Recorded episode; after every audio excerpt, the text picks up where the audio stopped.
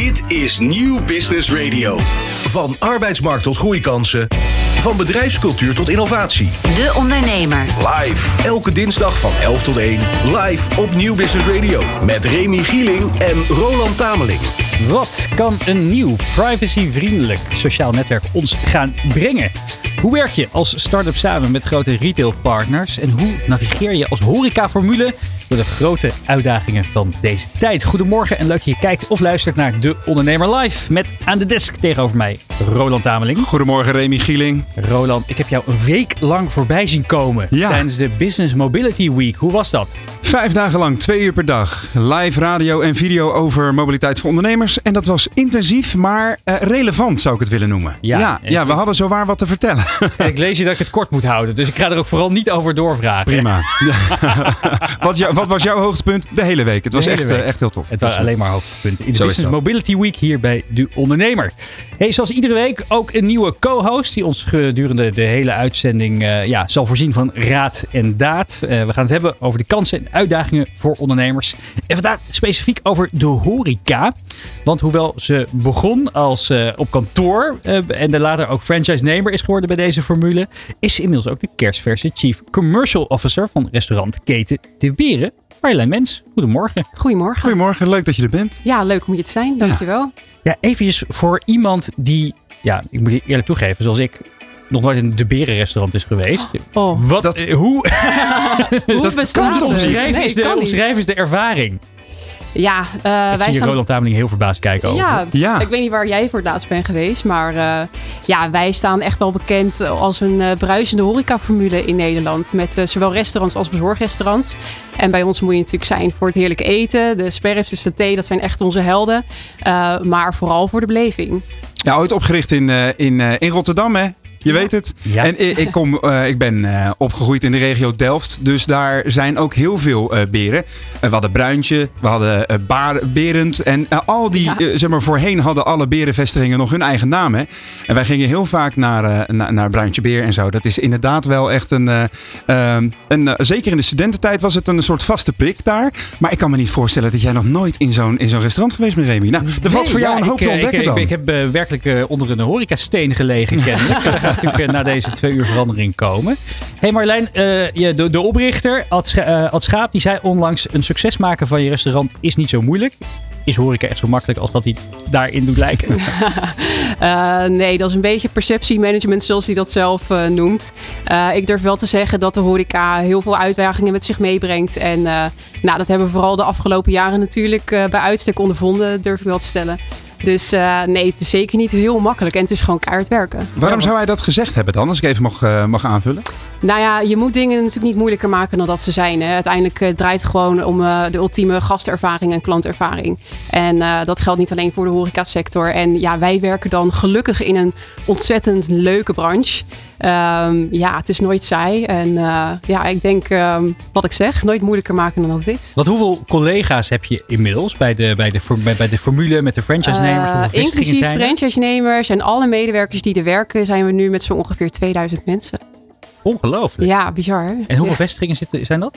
Eh, in totaal 80. Dus ruim 50 restaurants en eh, ruim 30 bezorgrestaurants. Ja, is dat nog een beetje. eh, was dat ja, een soort. een soort eh, ehm, hoe noem je dat ook alweer? Een, een erfgoed uit de coronatijd? Of had je die bezorgrestaurants al? Eh, die hadden we al, maar die waren van een andere eigenaar. En die eh, opereerde toen nog onder de naam Bezorgbeer. Ja. En eh, ja, dat een was uit het ander ontstaan. Dus dat bracht wel uitdagingen met zich mee. Want ja, je hebt natuurlijk twee kapiteins op één schip.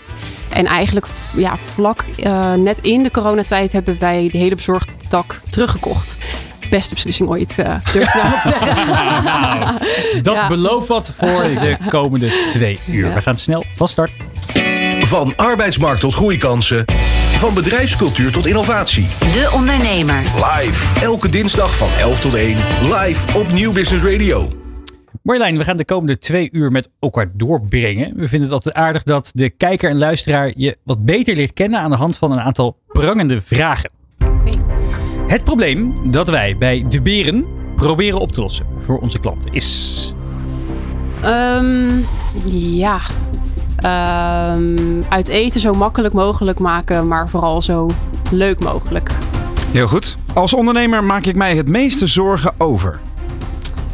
Mm, eh, arbeidstekort. Als ik in het torentje zat, zou ik dit morgen willen veranderen. Oeh, in het torentje. Ja, ik weet niet of je daar ook invloed op kan uitoefenen, maar het zou voor ons wel prettig zijn als sommige vergunningstrajecten misschien wat sneller kunnen. Of, uh, ik denk, dat je, dat wel, ik denk, ik denk dat je daar in het torentje wat aan zou kunnen ja, doen. Ja. dat zou fijn zijn. Ja. Zeker. Uh, een interessante is, naast de beren is mijn favoriete restaurantketen. Oeh. Of formule. Formule. Uh, dan zou ik zeggen Van de Valk. Oké. Okay. Ja. Oké. Met deze ondernemer zou ik graag een week op een onbewoond eiland willen zitten. om alles van hem of haar te leren. Oeh, en dat we moeten in de horecabranche zijn? Of nee, mag, mag iedereen. Mag, uh... um, ja, dan denk ik wel met Pieter Zwart.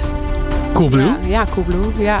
Met een briljante actie afgelopen week, hè? die app Yamuda. Heb je die meegekregen? Oh, voor de 1 april grap? ja, dat was geniaal gedaan. Ja. ja, niet te doen. Ja. en dan tot slot, mijn missie is geslaagd. Wanneer? Uh, wij met de Beren de meest bruisende horecaformule van Nederland zijn. Oké. Okay. En wat, wat zou je dan uh, omschrijven als bruisend? Uh, bruisend, ja, dat is, betekent voor ons aanstekelijk, energiek, ondernemend. Ehm, ja, dat is echt wel waar wij het verschil maken ten opzichte van, van onze collega's. Juist. Nou, zo dadelijk praten we verder met Marjolein Mens van De Beren. Maar eerst gaan we naar het laatste ondernemersnieuws. De Ondernemer. De Ondernemer live. Op Nieuw Business Radio.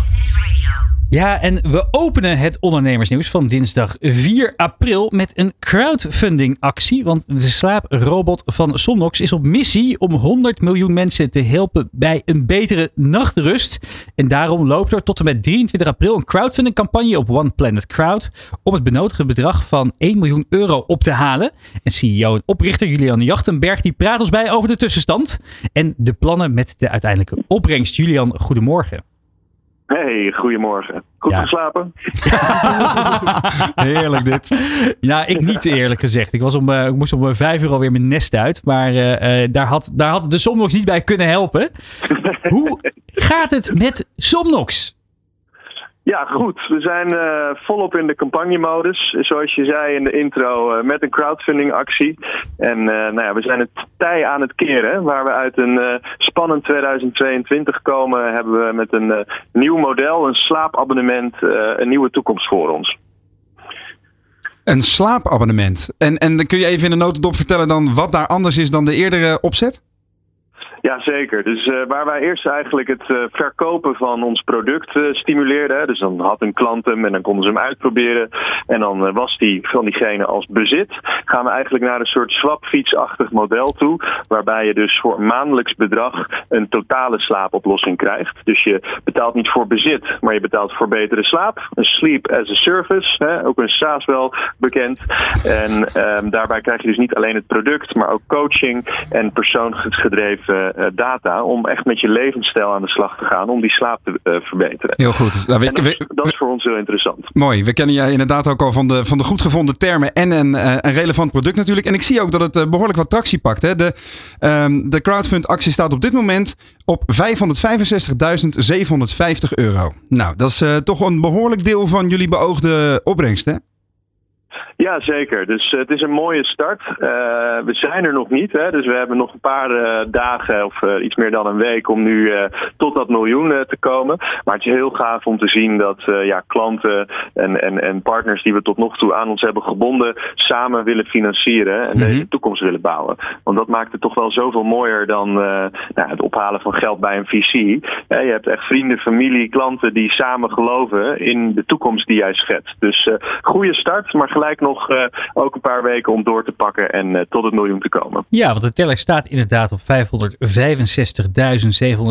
euro. Geïnvesteerd door 317 believers in de Somnox. Die kunnen overigens ook een uh, rente tot conversie verwachten van 8%. hey, wat um, ben je van plan om met het opgehaalde kapitaal te gaan doen? Ja, nou voor ons is het belangrijk om die transitie naar dat slaapabonnement te maken. En dan moeten we dus best wel veel investeren in voorraad. En je kan je voorstellen dat als je maandelijks omzet genereert in plaats van in één keer het volle bedrag, dat je iets moet voorfinancieren. Dus een deel gaat naar het financieren van voorraad en het ontwikkelen van die datagedreven slaapcoach, die dus op basis van de sensordata van de slaaprobot persoonlijke tips kan geven. En we willen natuurlijk de propositie bekend gaan maken onder een groter publiek. Dus bijvoorbeeld voor het eerst een tv-spotje gaan doen of op de radio, zoals we nu eigenlijk zijn, uh, bekendmaken dat mensen al voor 35 euro per maand kunnen starten. In plaats van die 500 euro waar ze eerst tegenop moesten hikken. Dus dat zijn de drie pijlers waar we het geld voor gaan gebruiken. En zo hopen we veel meer miljoenen mensen in Nederland uh, te kunnen bereiken. En ik zie op jullie uh, op, op de One Planet Crowd staan een, een video staan. En als je daarop klikt, dan zie je investeer in Somnox en word onderdeel van onze missie. Um, nog één ja. een, laatste power pitch voordat we doorgaan naar het, de, de rest van het nieuws van vandaag. Waarom zou ik in jou moeten investeren?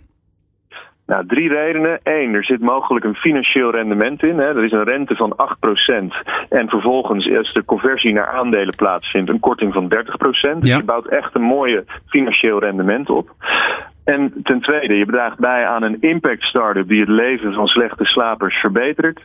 En drie, als het nog niet goed genoeg is, lever je ook echt een waarde aan de maatschappij. Want we kunnen door mensen beter te laten slapen, minder auto-ongelukken, minder ziekte en daarmee minder kosten in de zorg die het al zo moeilijk heeft. Nou, de missie is Dus, eh, duidelijk, ik zeg, eh, Julian. eh, Drievoudig rendement. Precies, drievoudig rendement. Heel goed. De missie is duidelijk. Eh, We gaan het volgen en eh, we wensen je succes met de, het afronden van deze crowdfunding actie. Eh, Julian Jachtenberg, CEO en oprichter van Somnox. Het verdere nieuws van vandaag, van de dinsdag 4 april 2023, is dat zonneautobouwer Lightyear uit Helmond de eh, in afgeslankte vorm een doorstart kan maken. Deze maand eh, vindt er een online veiling plaats om het nodige geld te verdienen voor de het uitbetalen van de schuldeisers. En de doorstart vindt eh, plaats in een volledig nieuw bedrijf dat het massamodel de Lightyear 2 moet gaan bouwen. Ook alle patenten van Lightyear en de zonnecellen dochter Lightyear Layers uit Venray gaan mee met de nieuwe onderneming onder de naam Lightyear Technologies. En volgens medeoprichter en CEO Lex Hoefsloot gaat Lightyear door met ongeveer 100 mensen op de payroll. De Nederlandse online bank Bunk gaat naar de Verenigde Staten. Het bedrijf heeft een eh, vergunningsaanvraag ingediend bij de drie verantwoordelijke Amerikaanse toezichthouders en wil zich in de VS vooral richten op Europese expats. Volgens Bunk-oprichter en CEO Ali Niknam zou zijn neobank binnen zes maanden een vergunning moeten kunnen hebben. Al is de kans groot dat het langer duurt vanwege alle regeltjes die de Amerikaanse systemen hanteren. Mocht de eh, uitbreiding naar Amerika uiteindelijk succesvol zijn, is de kans op een enorme omzetstijging groot, zo verwachten analisten. Voor meer ondernemersnieuws, kijk op deondernemer.nl.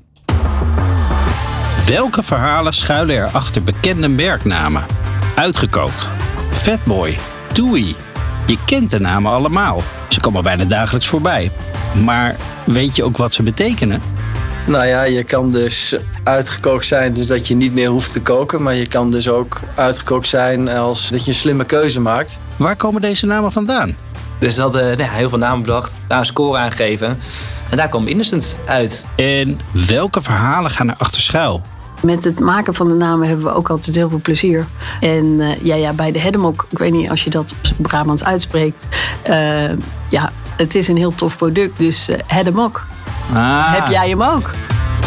Ik, Floris Hulsman, zoek het voor je uit in de zogenaamde podcast. Luister naar het tweede seizoen. De Ondernemer De Ondernemer live. op Nieuw Business Radio. Zo dadelijk praten we verder met Marjolein Mens van restaurant Formule De Beren. Maar eerst nemen we even een klein kijkje naar de toekomst. Want de dag van de ZZP'er staat alweer bijna voor de deur. Duizend bezoekers, tientallen sprekers en vijftien partners komen samen in Nijkerk onder de bezielende leiding van Peter Heerschop. En naar eigen zeggen een mooie en nuttige dag voor alle ZZP'ers in Nederland. Initiatiefnemer Marielle Rensel die hangt aan de telefoon. Goedemorgen. Goedemorgen. Ja, goedemorgen. Hey, ik eh, zat op de site te spieken met alle sprekers. En wie zag ik daar voorbij komen? Roland Tameling. Ja, ja, ja. ja dat is wel, eh, wel een leuke ontwikkeling, hè, Marielle.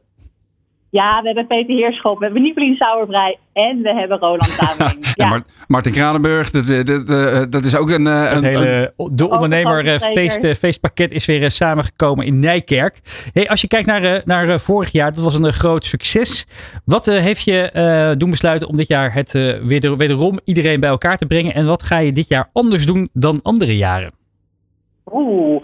Ehm, nou ja, weet je, het, het was inderdaad een groot succes vorig jaar. Eh, het was natuurlijk voor het eerst dat we weer met z'n allen bij elkaar kwamen. Daarvoor hadden we twee edities gehad, eh, die, eh, nou, de een online en de ander via de radio. Want dat kon door corona natuurlijk niet. Dus men was wel blij dat we weer elkaar konden ontmoeten. Want dat is waar de dag echt wel om gaat. Ontmoetingen. Ehm, elkaar inspireren, netwerken, kennis opdoen. En, eh, en dat was vorig jaar gewoon heel goed gelukt. En ehm, ja, de dag van de ZZP'er, dat is gewoon een jaarlijks terugkerend event. Eh, de dag waarop ZZP'ers samenkomen. Eh, je bent als ZZP'er ben je alleen, maar dat ben je eigenlijk ook niet. we zijn er met een heleboel. En, ehm, en je kan inspiratie vinden bij de ander. Dus we hebben de, de toppers van vorig jaar eigenlijk. eh, we hebben ja, we oude bekenden en we hebben nieuwe gezichten. Dus ehm, eh, nou ja, Roland is zo'n nieuw gezicht. Ja. We hebben Nicolien als, eh, als nieuw gezicht. Maar we hebben ook nou, Peter natuurlijk, onze vaste dag, eh, dagvoorzitter. Martin van Kranenburg was er vorig jaar in een kleine sessie. Die heeft nu een, een grote keynote die al nou ja, 300 man bijna vol zit.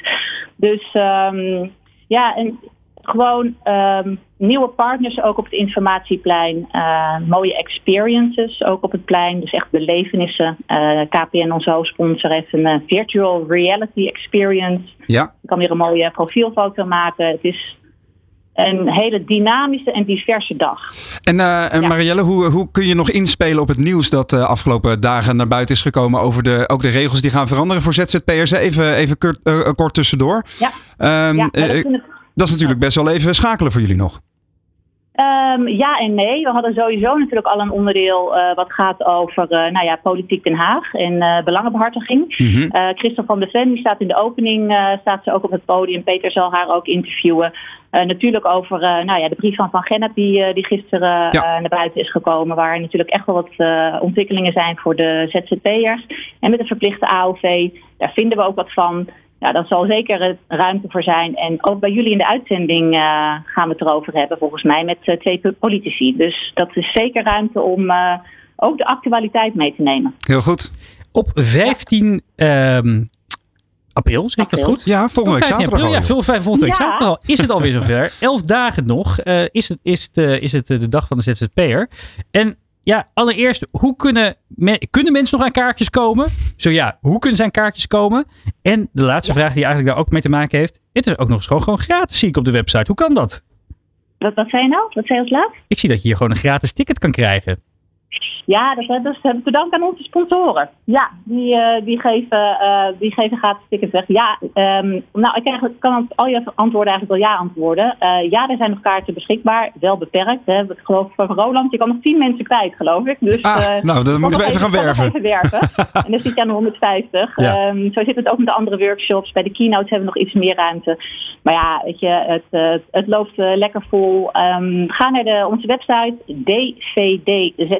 Sentinel of tik het gewoon in de, in de Google eh, zoekmachine, de dag van de ZZP. En dan kom je er zeker ook, eh, kom je er zeker ook eh, uit. Heel goed. Nou, wat ik altijd tof vind de laatste jaren, in ieder geval toen wij er ook waren bij op de dag van de ZZP, is dat er heel veel optimisme is en dat heel veel nieuwsgierigheid ook geldt onder de bezoekers die altijd denken, van jou kan ik vast wat leren. En dat is vice versa. Dus je hebt de hele tijd een soort van elektriciteit die onder de bezoekers ontstaat, waarmee je elkaar in positieve zin kunt, kunt besmetten met het ondernemersvirus. En eh, nou ja, dat hoop ik straks ook op het podium een beetje over te brengen. Ik ga een, eh, een workshop geven over hoe je met video jezelf eh, en je bedrijf kunt versterken. Nou, jij, jij probeert gewoon jouw sessie voor, vol te krijgen hier. eh, Zo te horen is die net vol.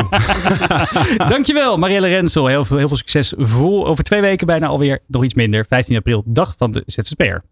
Dit is De Ondernemer live op Nieuw Business Radio. En hier in de studio op het Mediapark in Hilversum praten we verder met Marjolein Mens van restaurant Formule de Beren.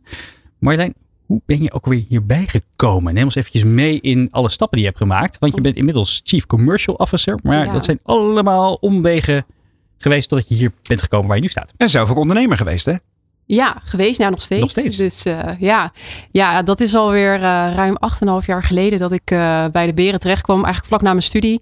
Via via. Ik uh, zat eigenlijk in de dienstverlening eh, financiële dienstverlening op precies te zijn, eh, vond ik echt mega saai. Uh, Klinkt ook al gewoon saai. Ja. ja. Ja, je verkoopt eigenlijk lucht natuurlijk, gebakken lucht. zo zag ik het. Ja. En ehm, ja, er was niks seksies aan, aan die hele branche.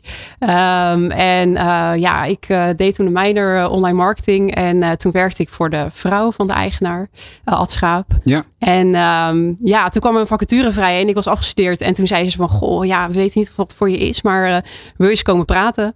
En eh, zo gezegd, zo gedaan. En toen dacht ik, nou, weet je, eh, waren toen inderdaad nog de Betty Bear, de Billy Bear, eh, de BB-namen. Ja. En ja, ik zag er wel potentie in. Ik dacht, nou, dit kan wel eens. het, het is verouderd.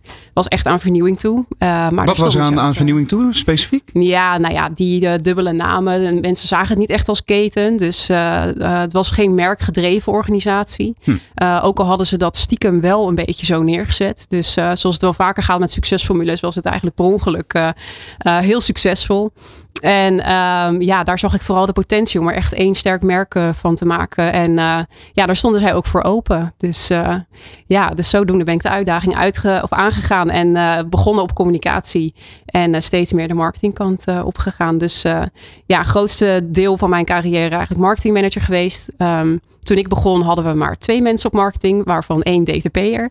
Eh en dan ook nog twee voor de bezorgtak. En inmiddels zitten we met ruim eh, 16 mensen dus, eh, op de marketingafdeling. Dus het is ongelooflijk hard gegroeid. Op een gegeven moment heb je ook besloten met je partner samen een- zelf een franchise te Ja. openen. Hoe is, dat, hoe is dat zo gekomen? Ja, het begon eh, een beetje met een grapje, moet ik wel zeggen hoor. Eh, we waren thuis eh, daarover aan het sparren. En er deed zich een kans voor bij ons in de buurt. Ik kom zelf uit, of ik woon nu in uh, Berkel en Roderijs. En in Rijswijk kwam een locatie ter sprake op het MT. En toen dacht ik, nou, het is bij ons best wel gebruikelijk om zelf ook een vestiging te exporteren. Naast dat je een functie op het hoofdkantoor hebt. En ik was destijds nog marketingmanager. Uh, dus ja, als iemand achter het concept staat, dan ben ik het wel. En uh, ja, toen zijn we eigenlijk samen dat avontuur uh, aangegaan. En hoe is dat bevallen om die andere kant van de onderneming te zien en te ja, ervaren? Ja, echt supergoed. Dat is echt super waardevol geweest. Uh, ik had het voor de ervaring ook uh, nooit anders willen doen. Waarom is het waardevol geweest dan? Uh, nou, het laat je inderdaad echt die andere kant zien. Want je bedenkt natuurlijk iets vanuit het servicekantoor, de marketingacties, de campagnes. Ja. En we horen wel vaker van ja, maar dat gaat helemaal niet. En toen dacht ik van nou, zou dat nou ook echt zo zijn? En je probeert natuurlijk alles zoveel mogelijk binnen commissies en raden af te stemmen. Um, maar goed, het zelf ondervinden maakt het toch wel anders. En ik was zelf ook wel heel erg benieuwd van, denk ik er dan nog steeds over? Uh, zo over. En het uh, gesprek met ondernemers uh, wordt ook heel anders natuurlijk. Hè. Zij weten dat elke beslissing die ik maak ook impact heeft op mijn eigen onderneming. Dus ja, je begrijpt elkaar veel beter en kan beter in elkaars positie verplaatsen. Dus, Wat is dan ja. de belangrijkste les die je, die je van die praktijkervaring hebt overgehouden? Uh, belangrijkste les. Dat is een hele stomme vraag, ik weet het. Nou ja, nou, nee, ja wat ik echt wel, uh, wat me opvalt, ook bij heel veel uh, ondernemers die echt in een soort tunnelvisie uh, zitten, die zijn zo geënt op het operationele stuk, terwijl dat is helemaal niet zo heel belangrijk. Het allerbelangrijkste is echt bezig zijn met je klanten, met je gasten, jezelf profileren bij jou in de omgeving, want wij hebben als horeca toch wel, vinden wij zelf echt een lokale functie. En door je meer daarmee bezig te houden en altijd uh, in staat te zijn meer te kunnen uitzoomen. Dat uh, maakt wel het verschil tussen uh, de ja, goede en wat minder goede ondernemers. Verderop in de uitzending gaan we het ook nog met je hebben over je marketingervaring. Hoe je inderdaad een goed sterk merk neerzet. Misschien ja. wel vanaf een bestaande formule. Ook over ja, je, je, je fase van, van, van eigen franchise-nemer. Maar ik wil nog eventjes het stapje doen in de laatste fase van, van, van, van, van je carrière hier bij de Beren. Want je bent onlangs CCO geworden. Chief Commercial Officer. Hoe is dat geworden? Hoe is dat zo ge gegaan? Um, hoe is dat gegaan? Ja, ik ben iemand, ik vind overal wel wat van. en uh, ik had daar niet echt de functie voor. Hè. Dus ik was marketingmanager en daar mocht ik natuurlijk van alles van vinden. Uh, maar ik vond ook wat over de manier waarop wij ons uh, merk neerzetten in de vestigingen. Operationeel gezien heeft dat natuurlijk ook invloed. En um, ja, in alles wat wij doen um, stel ik altijd de vraag: ja, maar is dat, gaat dat wel ten goede komen van ons merk? En ja, dat, we hebben echt wel in de afgelopen afgelopen jaren gezien wat nu eigenlijk het belang en de impact daarvan is. Als je dat sterk en goed neerzet, ook in tijden van crisis. Ehm, en eh, ja, die uh, waarde is iedereen wel in gaan zien. En toen ben ik eigenlijk gevraagd, want de functie bestond ook nog niet. Dus ik ben de allereerste commercieel directeur binnen de Beren. Wat we, ja, je kent bij grote bedrijven eh, lopen er menig uh, CCO's rond, commercieel directeur, chef der competeurs, ja. zou je het kunnen zeggen. Wat is, wat is jouw, wat is jouw, in de horeca kan ik me er zo moeilijk iets bij voorstellen. Wat, wat, wat houdt de functie in? Ja, ik uh, ben dan natuurlijk commercieel directeur van de Beren Groep Holding, zoals we dat noemen. Dus we hebben ook uh, tien uh, corporate stores, of inmiddels negen. We hebben er vorige week toevallig eentje overgedragen aan een franchise-nemer. Um, dus ja, daar ligt natuurlijk een belangrijk en, belang. Wat is dat, zei je? Corporate store? Ja, corporate stores die zijn onder onze eigen ja, uh, in eigen beheer. Oké, okay. oh, ja, ja, ja, ja. ja. Uh, dus daar verantwoordelijk voor dat die natuurlijk goed presteren is ook een belangrijke inkomstenbron uh, voor ons. En ja, vooral in gesprek gaan met ondernemers en waar liggen nou voor hun nog de kansen commercieel gezien, waar ze op in zouden kunnen spelen met hun vestiging en ja, ze daarbij helpen en ja, ook verantwoordelijk voor bijvoorbeeld recruitment, dus het werven van franchise-nemers die op te lijnen om ook weer een vestiging te openen of over te nemen. Dus wat, ja, mij, uh, wat mij opviel is, uh, uh, jij bent grotendeels betrokken bij die rebranding geweest. Ja. En het was een hele rigoureuze rebranding. Hè? Want voorheen was het nog de beren, dat was een beetje kneuterig in de positieve ja. zin van het woord. Het was vooral gezellig. Hè? Herkenbaar ook de bezorgersreden met zo'n berenhelm op. Dus Klopt, het was ook een beetje die, die oer-Hollandse gezelligheid. Een, een, beetje schattig. Daar is een heel strakke vormgeving voor teruggekomen. Um, met een, met een, een soort geabstraheerd berenhoofd als logo. Klopt. En die, die, die hele sfeer is heel anders anders. Hoe zorg je nou dat de mensen die uh, gewend waren aan die gezelligheid en ook de, de sfeer die de beren altijd uitstraalden, um, hoe zorg je dan dat zij zich nog welkom voelden? Um, ja, dat is natuurlijk het logo. En het logo zegt natuurlijk niet alles over uh, wie en wat je bent. Um, ja, en onze campagne uh, tijdens de rebranding was ook uh, de beren sinds 1984 onveranderd lekker. bij ons draait het er vooral om dat de sfeer, hè, dat daar niks aan veranderd is. En aan het eten eigenlijk ook niet, want Nee. het is nog steeds net zo goed. Um, maar ja, wij zijn wel eigen tijd, zoals we dat zelf zeggen. Dus wij zijn geen trendsetter, ook geen trendvolger. Wij zitten echt op de trend. En wij zagen ook in nou, bijvoorbeeld de styling van onze restaurants, dat die echt wel een upgrade nodig hadden. En het een moet wel communiceren met het ander. En wat wij ondervonden in de praktijk, als wij bijvoorbeeld een vestiging openden buiten Rotterdam. En uh, mensen zagen dat knuffelige gele berenlogootje, dat ze dachten, oh schattig, een kinderdagverblijf. Uh, ja, dus dat was niet helemaal. Uh, dus dat hebben wij uitgebreid onderzocht. Ik wil net zeggen, Ja. hoe, hoe ben je daar achter gekomen? Ja, nee, dat hebben wij uitgebreid onderzocht. Wij Ja. doen jaarlijks imago-onderzoeken, doelgroeponderzoeken. En daar kwam dat heel sterk uit naar voren. En dat mensen ons ook wel sneller associeerden met fastfood bijvoorbeeld. Omdat natuurlijk McDonald's ook geel is. Ja. Uh, en ja, dat sympathieke imago, dat ging ons wel een beetje in de weg zitten uh, op sommige vlakken. Het zou wel een gat in de markt zijn trouwens. Een kinderdagverblijf waar je gewoon uitstekende saté en ribbetjes Ja, kan maar halen. soms voelt het ook zo hoor. Dus, uh, ja? ja, ja, ja. Het is natuurlijk echt gericht op families bedoel ja, je? absoluut. Ja. Ja. de jonge gezinnen met kinderen. En we hebben overal van die, uh, nou ja, op heel veel plekken die indoor speeltoestellen, zeg Ja. maar. Dus, uh, Het is ja. jammer dat in Rijswijk al franchise-nemer zit, eh, Roland. Want was dit jouw, eh, jouw kans geweest? Ja, ja, ja. Eh, misschien kan je hem overnemen. eh. Ja, exact. Nou, dat is nog wel een interessante vraag. Want als ik me niet vergis, is er sinds kort eh, in Rijswijk eentje, eh, dat is mijn woonplaats, eentje Mhm. bijgekomen die op een soort foodstrip zit naast de snelweg.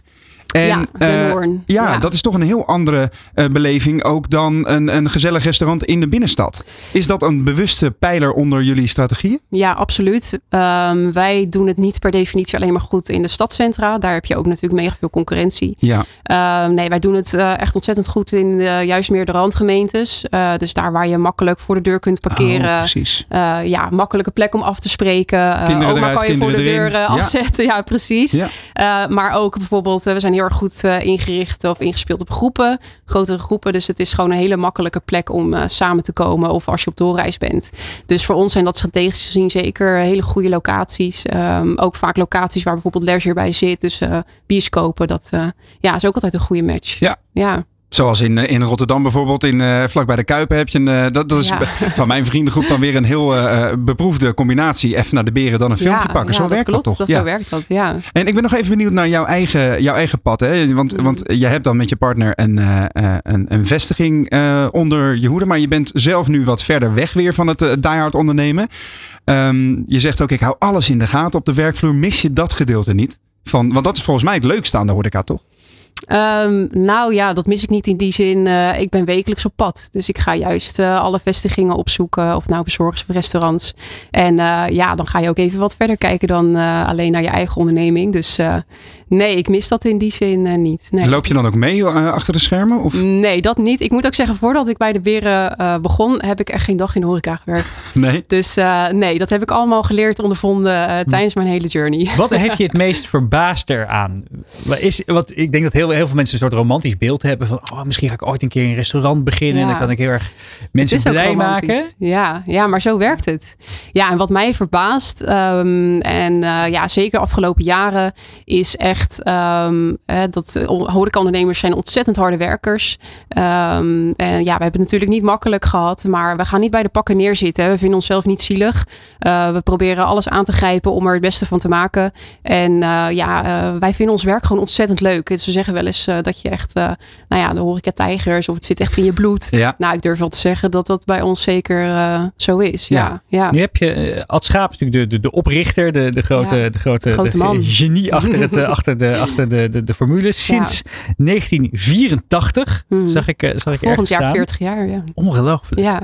Wat zijn dingen die je van hem leert? Ja, zo, eh, waar moet ik beginnen? Alles wat ik weet heb ik eh, van hem geleerd, durf ik weer wat te zeggen. En eh, ja, ik heb altijd eh, eh, vanaf het begin een hele goede klik met hem gehad. En hij heeft me echt wel onder zijn vleugels genomen, als ik het zo mag zeggen. Ehm, en ehm, ja, leert mij tot de dag van vandaag eh, alles wat met het horecavak te maken heeft. En hij is natuurlijk echt een rasondernemer, puur sang. En ehm, ja, eh, hij is altijd mensen twee, drie stappen voor.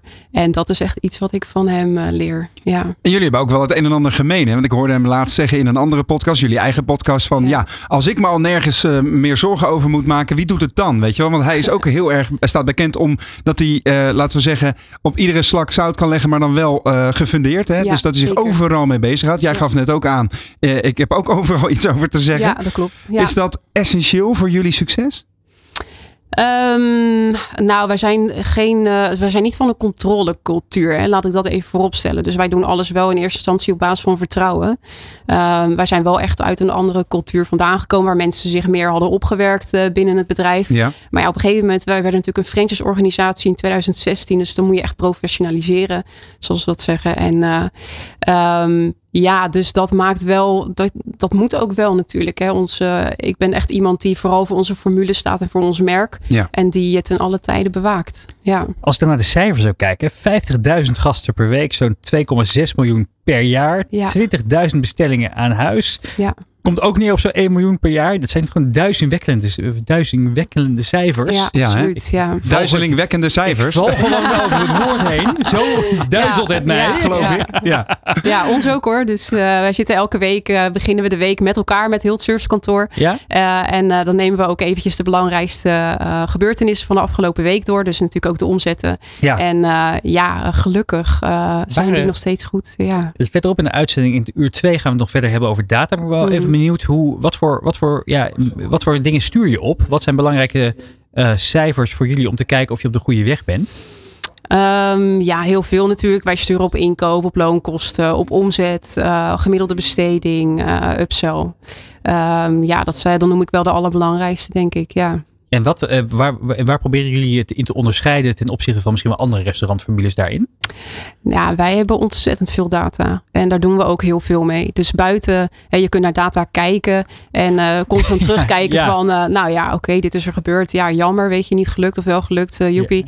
Maar het gaat erom dat je natuurlijk je learnings eruit haalt en vooral vooruit kijkt en ziet waar nog kansen liggen. Ja. In uur 2 gaan we daarover verder praten met data-expert Job van den Berg. Maar eerst gaan we het hebben over schone handen en een schoon lichaam. Want aan de lijn hangt eh, Marcel Koers. Hij is oprichter van het bedrijf Happy Soaps, een producent van 100% plasticvrije en natuurlijke verzorgingsproducten. En die zijn net een nieuwe samenwerking gestart met drogisterijketen DA voor een vernieuwd shop-in-shop concept. En hoe ze dat hebben bekokstoofd vertelt hij zelf. Marcel Koers, goedemorgen. Ja, goedemorgen. Leuk om weer eh, deel te nemen aan deze uitzending eh, en om jou ook weer te spreken. Dus, uh, ja, insgelijks. Altijd een feest om je weer hierbij te hebben. Nog even ook voor iedereen die de vorige keer misschien niet heeft geluisterd en misschien ook Happy Socks niet helemaal op het netvlies heeft staan. Wat is de Happy Soaps? Happy Soaps inderdaad. wat is de, de elevator pitch die je altijd geeft op feesten en partijen? Ja, Happy Soaps is een 100% plasticvrij en natuurlijk verzorgingsmerk. We bieden alternatieven voor de traditionele, toch over het algemeen in plastic verpakte verzorgingsproducten. Denk aan shampoo. Maar vanuit shampoo heb je conditioner, body wash, noem het maar. Maar we zijn nu ook actief uh, op de cleaning, uh, dus in het huishouden. En uh, ja, we onderscheiden ons met name door het plasticvrije aspect, maar ook door de breedte van het assortiment. Dus we hebben echt een waanzinnig breed assortiment, ruim 24 verschillende categorieën, 100% plastic vrijgemaakt. Uh, met specifieke producten zijn we ook wel de eerste in Europa uh, die het is gelukt om het plastic vrij te krijgen. Over het algemeen zit alles in een single-use plastic verpakking. Wat niet erg uh, bevorderlijk is voor uh, onze lieve moeder natuur. Ja, het zijn dat prachtig is... mooi ontworpen uh, ja, shampoo bars, zeepjes. Ik, ik denk dat iedereen die het, die, het, die het tegenkomt in de winkel wel zal herkennen aan die, ja, die kenmerkende verpakking en vorm uiteindelijk ook. Wat... Um, ja. Uh, uh, je hebt een nieuwe samenwerking gestart met DA, de drogisterijketen. Hoe, ben je, hoe is dat zo op je pad gekomen? Ja, zoals uh, veel dingen een beetje op het pad komen. Het ontstaat ergens en van A naar B is dan ineens heel logisch. we zijn ehm, in 2021 eigenlijk een pop-up store gestart in Groningen. Uh, in een grote foodmarkt in, bij de Jumbo. Ik sprak daar met een commercieel directeur, die had een stukje winkel over. We hebben compleet 60 vierkante meter gevuld met uh, de wondere wereld, de utopische plasticvrije wereld van Happy Soaps. Het was een waanzinnig succes, veel uh, bezoekers over de vloer. En ja, vanuit daar heb ik het idee gekregen om inderdaad ook een shop-in-shop te creëren voor onze liefdallige samenwerkingen, uh, lieftallige retailers. En ja, intussen natuurlijk een heel prettige samenwerking ge, gecreëerd uh, met uh, het hoofdkantoor DA. De category manager daar, die is welgezind en hem meegenomen in het idee. En hij was zeer enthousiast en heeft eigenlijk bijgedragen aan het idee en dit mogelijk gemaakt. Het is heel bijzonder dat je een complete shop-in-shop -shop, kunt creëren met relatief kleine verpakkingen. maar het maakt, ja, we hebben 156 verschillende artikelen. Dus we kunnen een complete winkel vullen met allemaal plasticvrije alternatieven. En dat is, ja, dat is inderdaad wel uh, ja, uniek, denk ik. Maar stel, Marcel, ik loop een DA in. Hoe ziet dat er dan specifiek uit in jouw geval? Uh, 100% plasticvrij uiteraard. Dus ja. het is van uh, Berken Multiplex allemaal uh, gemaakt. het zijn allemaal hangsystemen. Het is een modulair systeem. Dus Ja. we kunnen in een vierkante meter een shop-in-shop creëren. Maar ook in een 60 vierkante meter. Dat is afhankelijk van de ruimte die beschikbaar eh, wordt gesteld door de retailer. Eh, en afhankelijk daarvan eh, implementeren we dat. En we zorgen ervoor dat het eh, ja, een beetje een kleurrijk geheel eh, is. Eh, ik kan er nu natuurlijk geen beeld bij aanbrengen. Maar goed, Nou, je doet het er ver- verbaal al goed. online te vinden. Ja. Eh, en ja, je ziet eh, dat het een heel kleur- kleurrijk geheel is. Waarbij je eigenlijk in een stukje, in een, in een belevingswereld stapt. Ja, voor je herkenbaarheid van je merk is het natuurlijk heel goed. Maar wat zie je terug aan deze, door deze aanpak in de cijfers? Ja, wij, kort na de oprichting, wij zijn een digital native brand wat zijn origine eh, vindt in e-commerce. Wij kunnen in e- enorme hoeveelheid bezoekers op poten zetten. En in het begin hadden wij een store locator en er waren enkele eh, retailers op terug te vinden. Eh, en die ervaarden op het moment dat ze starten met de verkoop van Happy Soaps ook een enorme toevloed aan eh, nieuwe consumenten op de winkelvloer. Nu eh, staan er ruim 3000 eh, verkooppunten op onze store locator. En ja, het effect daarvan ervaart, denk ik, de retailer iets minder. Nu, eh, met de store locator, zorgen we ervoor dat we de eh, shop-in-shops eigenlijk enkele nieuwe puntjes op eh, de stoorlocator brengen met een iets andere kleur. Waardoor de consument heel erg geneigd is om juist weer naar de shop-in-shop te gaan. Dus je creëert eigenlijk een nieuwe toevloed ook aan consumenten voor de winkel zelf. En de winkel zelf zorgt er ook voor dat eh, ja, er een belevingswereld tot stand komt eh, voor de consument. Omdat de consument daar denk ik ook wel eh, ja, behoefte aan heeft. Om toch juist in retail voor die beleving te komen. Nu hebben we het vandaag over de wonderenwereld van de horeca. En bij meer en meer locaties waar ik kom, zie ik dat horecaketens overstappen op in ieder geval toiletrollen van The Good Roll. Prachtig mooi, ja, duurzaam toilettenmerk. Ik zie ook dat hè, bij Happy Soaps al meer dan 250.000 Nederlanders zijn overgestapt. Zijn er ook al horeca gelegenheden overgestapt op Happy Soaps? Nou, we hebben wel eens een, eh, een, eh, een beetje acquisitie gedaan naar horeca eh, wi- eh, ja, daar zijn inderdaad wel wat horecabedrijven overgestapt gestapt om eigenlijk eh, de cleaning plasticvrij eh, te maken. Maar dat zou wel wat meer eh, kunnen. Dus wat dat betreft kan men zeker contact opnemen met partners at happyshows.com. En dan zorgen we ervoor dat men plasticvrij ook ja, kan cleanen, zeg maar. Dat zou fantastisch zijn, inderdaad. Nou, ik hoor alweer een uh, ja, koppelverkoop kansen, eh, aankomen. Kansen, hier, eh. eh, kansen volop. Marcel Koers, dankjewel voor je toelichting over die mooie samenwerking met Happy Soaps en DA. En we wensen je natuurlijk heel veel succes met die prachtige missie die je hebt om eh, Nederland eh, en verder buiten 100% plasticvrij te maken. De Ondernemer. Live op Nieuw Business Radio. En in de studio praten we verder met Marjolein Mens van restaurant Formule De Bieren. Ja, je snapte net al, die laatste vraag is een klein beetje een hint naar het een mooi Begrijp bruggetje ik. die ik voor mezelf had gecreëerd. Ja. Naar het thema duurzaamheid bij de beren. Want wat doen, kijk, dat, het feit dat iedereen het een belangrijk onderwerp vindt, Hmm. ook op kantoor, zal evident zijn. Ik ben gewoon heel benieuwd, wat doen jullie eraan? Ehm, ja, vrij veel. Eh, ehm, wij zijn onlangs ook overgestapt op alleen maar duurzame verpakkingen binnen de bezorg. Mhm. was ook wel iets wat eh, eh, qua regelgeving zeg maar nieuw was. Dus we waren ook wel verplicht om daarop over te stappen. Dus we zijn van de foambakken af en dat soort dingen. Ehm, ja, daar zitten natuurlijk Denk ook je heel dan, veel... eh, verdorie, eh, eh, k- komen ze weer met die, met die regeltjes? Nee, helemaal niet. Wij vinden het natuurlijk eh, belangrijk. Alleen, eh, ja, het is niet altijd haalbaar. En eh, vaak is ook de wereld er helemaal niet op ingericht. Dus er zijn zo weinig aanbieders wat dat betreft. Ehm, ja, die kunnen garanderen dat je eten dan nog steeds lekker en warm eh, aankomt. En dat is voor ons natuurlijk wel het allerbelangrijkste. Dus we moeten dan ook wel eh, ervoor zorgen dat de markt eh, daartoe eh, in staat is. Ja, niet een van de lekkere bak met, eh, met barbecue saus. eh, Precies, ja, ja, ja, ja de- inderdaad. Want dan ga je toch weer dat folietje eroverheen, wat je niet wil. Dus eh, nee, ja, dat is één voorbeeld. Hoe heb je dat aangepakt? Ehm, nou ja, testen. En eh, ja, vooral natuurlijk eh, bij onze leveranciers kijken wat er allemaal op de markt is. Eh, nou, dat was dus niet heel veel. Ehm, ja, en dat, dat tot in den treuren testen en vervolgens implementeren. Dus, maar toch iets gevonden.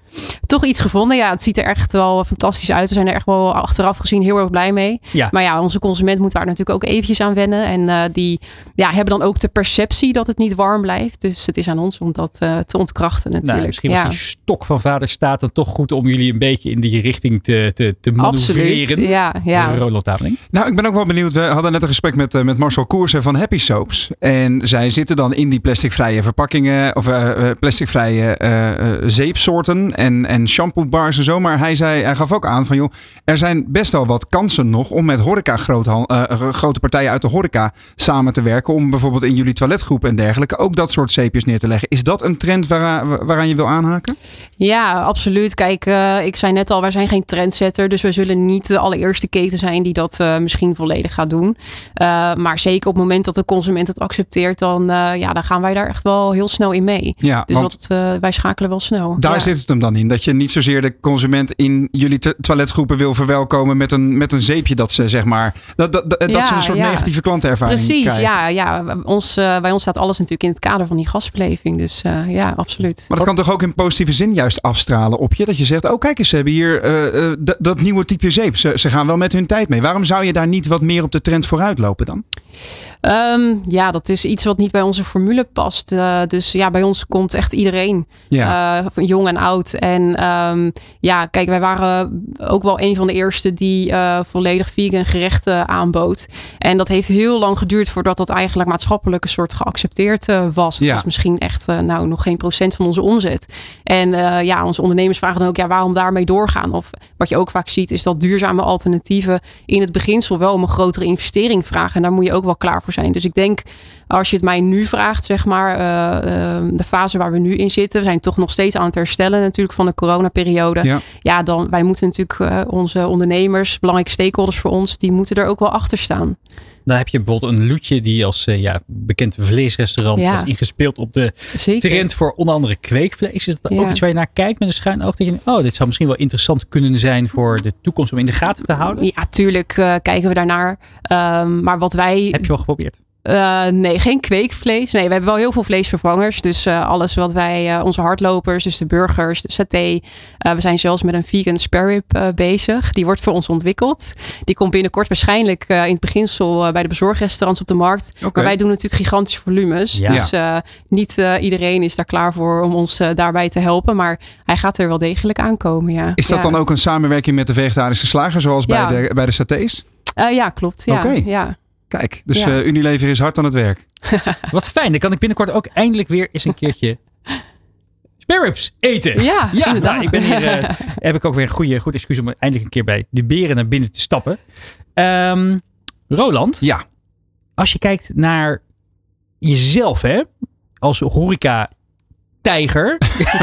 Aan de andere kant van de toog, ja. ja. Hoe kijk jij ernaar als je dan bij een, een, een, een, eh, een restaurantformule binnenkomt? Let je dan eigenlijk überhaupt op die duurzaamheidsaspecten? Of zijn we nu eigenlijk een beetje met het vingertje aan het wijzen samen, zodat ik me een beetje hard op af Nou ja, te terecht. Kijk, af en toe moet ik natuurlijk een beetje een, eh, een knuppel in het hoenderhokje gooien. Hè? Nee, Eh, of in het vega hoenderhokje, zo gezegd. Maar ehm, kijk, wat ik belangrijk vind aan de horeca, waar ik eh, regelmatig terugkom, is maar één factor echt doorslaggevend en dat zijn de mensen. Als ik daar het gevoel heb, hey, ik, ik ken jou of jij, jij herinnert wat ik de vorige keer met je heb, heb staan bespreken. Dat zijn voor mij elementen om aan te haken bij eh, een horecapartij. Natuurlijk, het eten is ook wel essentieel. En, ehm, maar ik begin wel steeds meer ook eh, te waarderen als een horecapartij op de muziek durft vooruit te lopen. Ehm, maar eh, kijk, om, om maar eens wat te noemen. ehm, eh, als je bij de wa- wat duurdere partijen binnenkomt en ze hebben daar een, een zeepsoort die jij favoriet vindt. Heel fijn, maar dat zou geen doorslaggevende reden zijn om daar, om daar te gaan eten. Het gaat vooral om de mensen. Maar ik vind wel dat als je laat. Vandaar dat ik de vraag ook net stelde Ja. aan Marjolein. Ik kan me voorstellen dat het op een gegeven moment wel ehm, een ander soort eh, klant aantrekt. En dat de huidige klant het heel makkelijk accepteert. Omdat er bijna geen negatieve kanten aan zitten. Behalve dan de grotere investering die je moet doen. Ja, dat klopt. Wat je ook ziet in de horecabranche bijvoorbeeld, eh, is eh, daar hebben ze natuurlijk een groen label. En eh, ook vanuit het bedrijfsleven wordt wel gewoon geëist van hè, dat hun medewerkers alleen maar bij hotelketens overnachten die dat groene label hebben. En ja, hotels lopen daar vaak een beetje in voorop. En daar kijken wij dan naar. Dus wat ik zeg, we zijn geen trendsetter, maar we hebben zeker heel veel ambities op dat vlak. En wij geloven er ook zeker in dat dat ehm, voor veel meer consumenten doorslaggevender gaat zijn in de toekomst. Ja, daar heb je heel veel, zeker de jongere, jongere garde, die is hier enorm mee bezig met dit thema. Ik geloof dat de, de dochter van eh, de, de, grote, de grote man achter, eh, achter, eh, achter, achter de keten Ja. regelmatig aan hem, bij hem aan de, aan, aan, aan de deurbel staat van, van pap, doe eens eventjes, doe, doe- eens, kijk, kijk eens wat je misschien allemaal aan het doen bent als het gaat over de vleesproductie in, in, in Nederland. Hoe merk je dat nog op kantoor? Want ik ken dus ook heel veel ondernemers. Die Mhm. hebben heel veel jonge mensen in dienst. Ja. Gaat het dus, die, die staan dus echt op de, op de bres te springen. Van, hé, hey, wacht eens even. We zijn dus gewoon... we- Er zijn nog allemaal duurzame kansen die we niet aan het benutten zijn. Merk je dat ook? Ja, tuurlijk. eh, de generatie, ook mijn generatie, die is daar wel veel meer mee bezig. eh, die eh, grotendeels vegan, dan wel vegetarisch eten. Maar ja, ehm, dat is ook waar onze keten goed in is. Hè. Dus wij bieden het al heel lang aan, vegetarische producten al helemaal. Ehm, en gelukkig wordt het steeds populairder. dus we zullen het ook aan blijven bieden. Ehm, maar ja, wij kunnen eigenlijk ook niet heel veel doen aan het feit dat ja, je nog steeds heel veel begonniers hebt. Die dus ja, echt voor die sperp komen en die thee. Dus ja, en dat zijn toch wel eh, de doelgroepen die wij bedienen. Ja. Zometeen praten we verder over restaurantketen De Beren en jullie mooie ambities voor de toekomst. Maar eerst dit. Dit is De Ondernemer live op Nieuw Business Radio.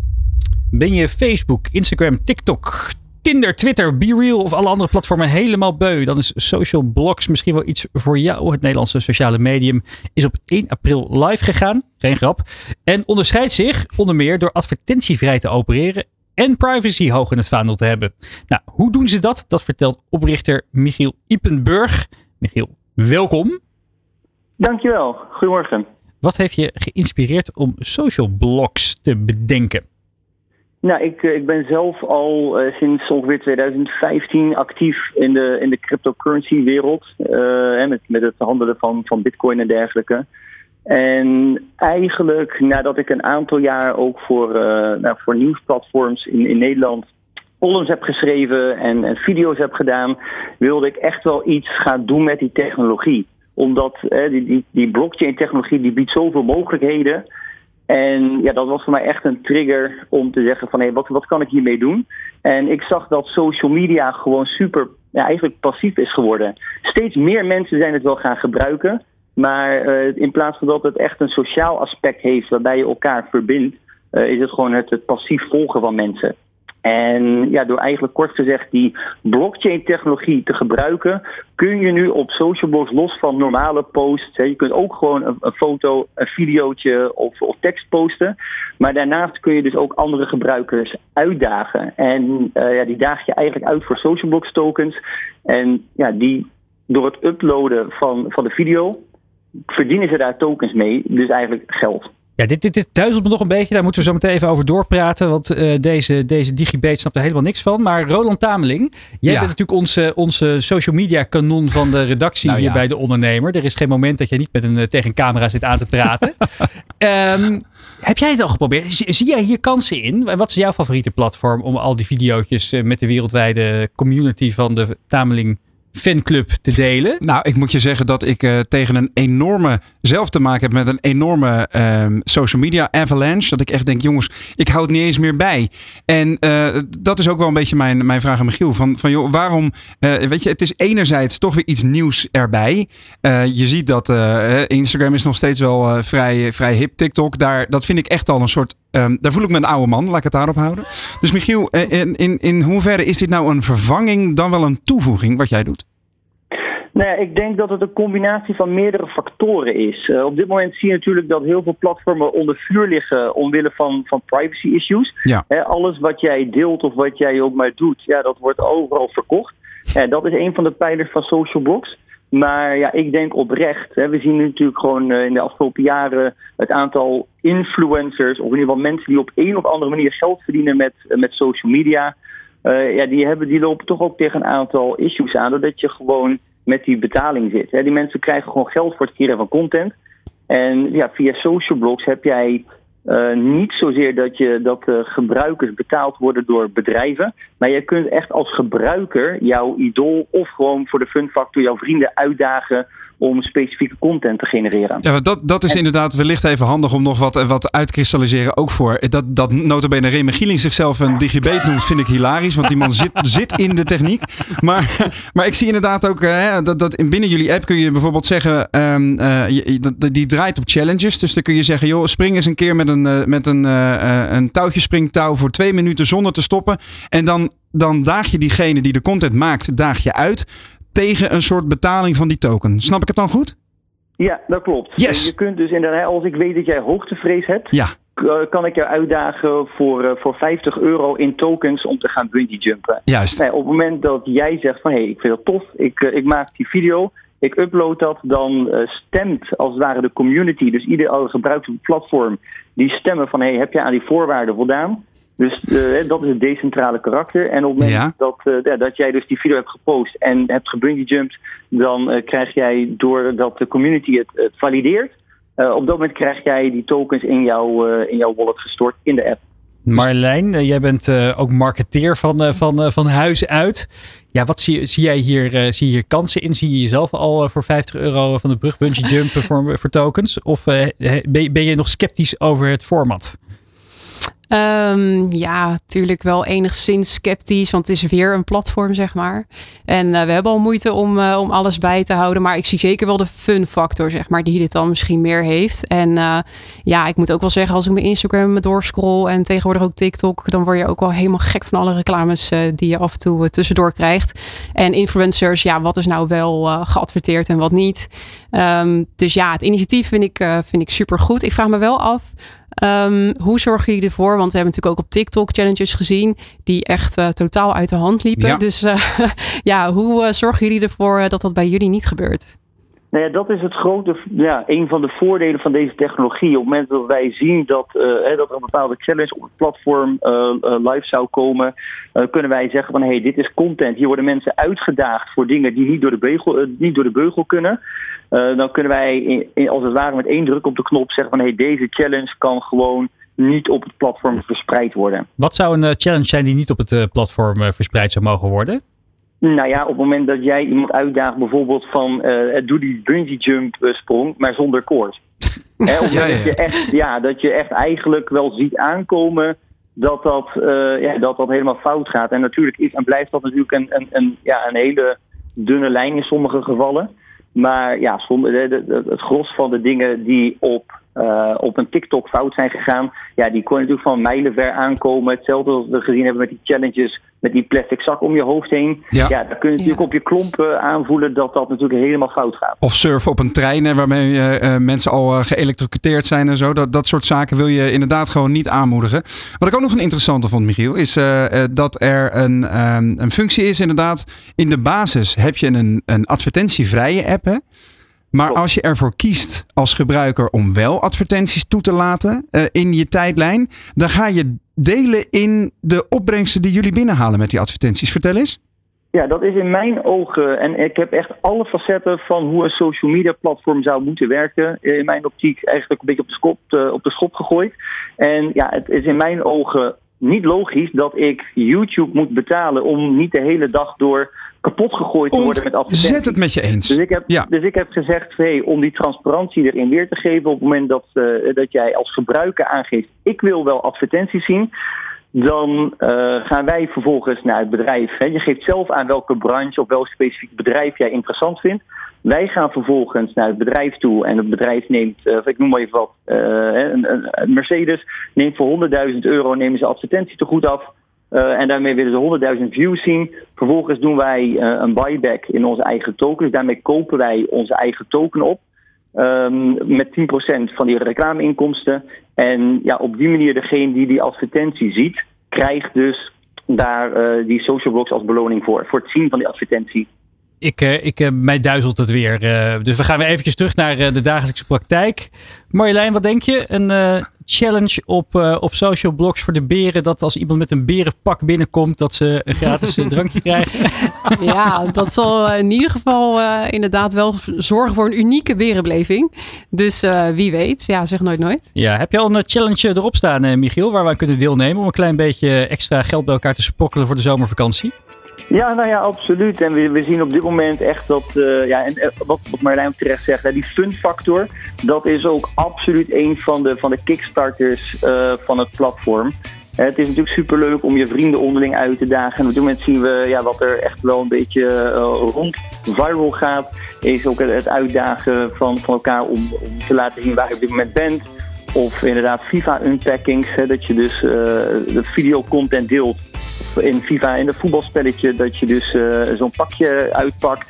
Maar ja, ook weet je, laat je auto zien. Ja, het, het, het schiet een beetje alle kanten op. Ja. En dat is denk ik ook wel de, ja, de, de oprechte fun factor ja, van het platform. De mogelijkheden zijn werkelijk waar eindeloos. Ja, de, het platform is een paar dagen oud, maar het loopt dus nu al storm. Als je ook wil kijken wat het allemaal kan betekenen, neem een kijkje op social blogs.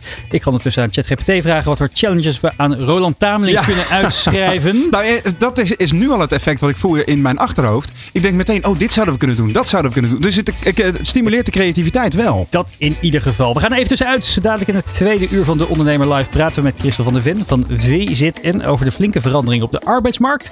Met Stef Smit van de stichting MKB Claim is er een Skoda maandabonnement in het leven geroepen. En vertelt natuurlijk datagoeroe Job van den Berg. Hij is al onderweg naar de studio over de evolutie, techno- of de evolutie van technologie. En we hebben het natuurlijk over de ambitie van restaurantformule De Beren. Mis het niet. Tot zometeen. Van arbeidsmarkt tot groeikansen.